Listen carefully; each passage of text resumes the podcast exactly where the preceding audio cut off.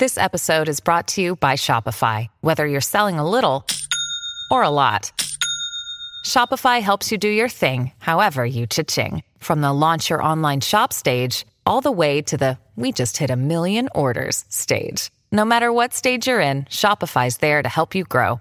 Sign up for a $1 per month trial period at shopify.com slash special offer, all lowercase. That's shopify.com slash special offer. Today is October 22nd, and you are listening to Transport Topics. I'm Esmeralda Leon.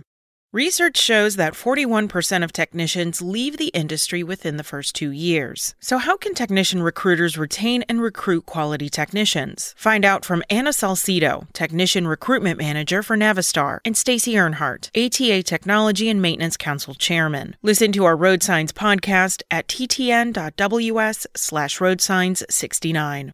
Now let's dive into the day's top stories.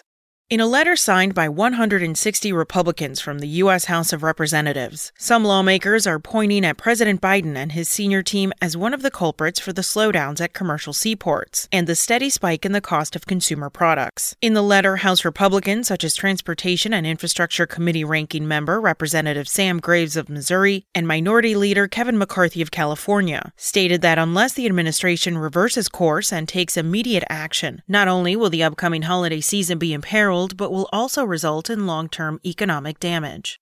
September trailer orders reached the third highest level this year, clearing 28,000 according to ACT Research, but the number is less than half of the year ago volumes, which were over 51,000. According to ACT's Director of Commercial Vehicle Transportation Analysis, Frank Maley, companies held back on ordering in hopes of gaining more clarity on the supply chain that has fostered a new operational model for managing uncertainties.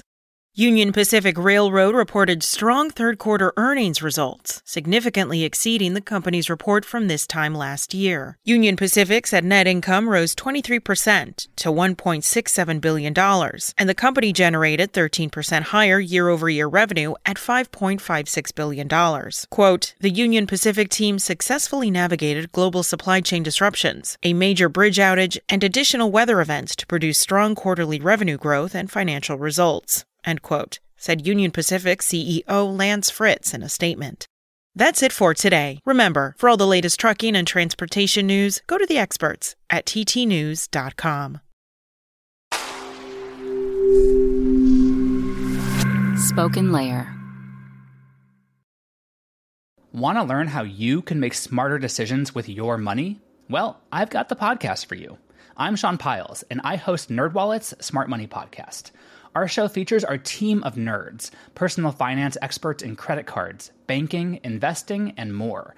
And they'll help you make the most of your money while cutting through the clutter and misinformation in today's world of personal finance. You'll get clarity on strategies to help you build your wealth, invest wisely, shop for financial products, and plan for major life events. Listen to NerdWallet's Smart Money Podcast wherever you get your podcasts.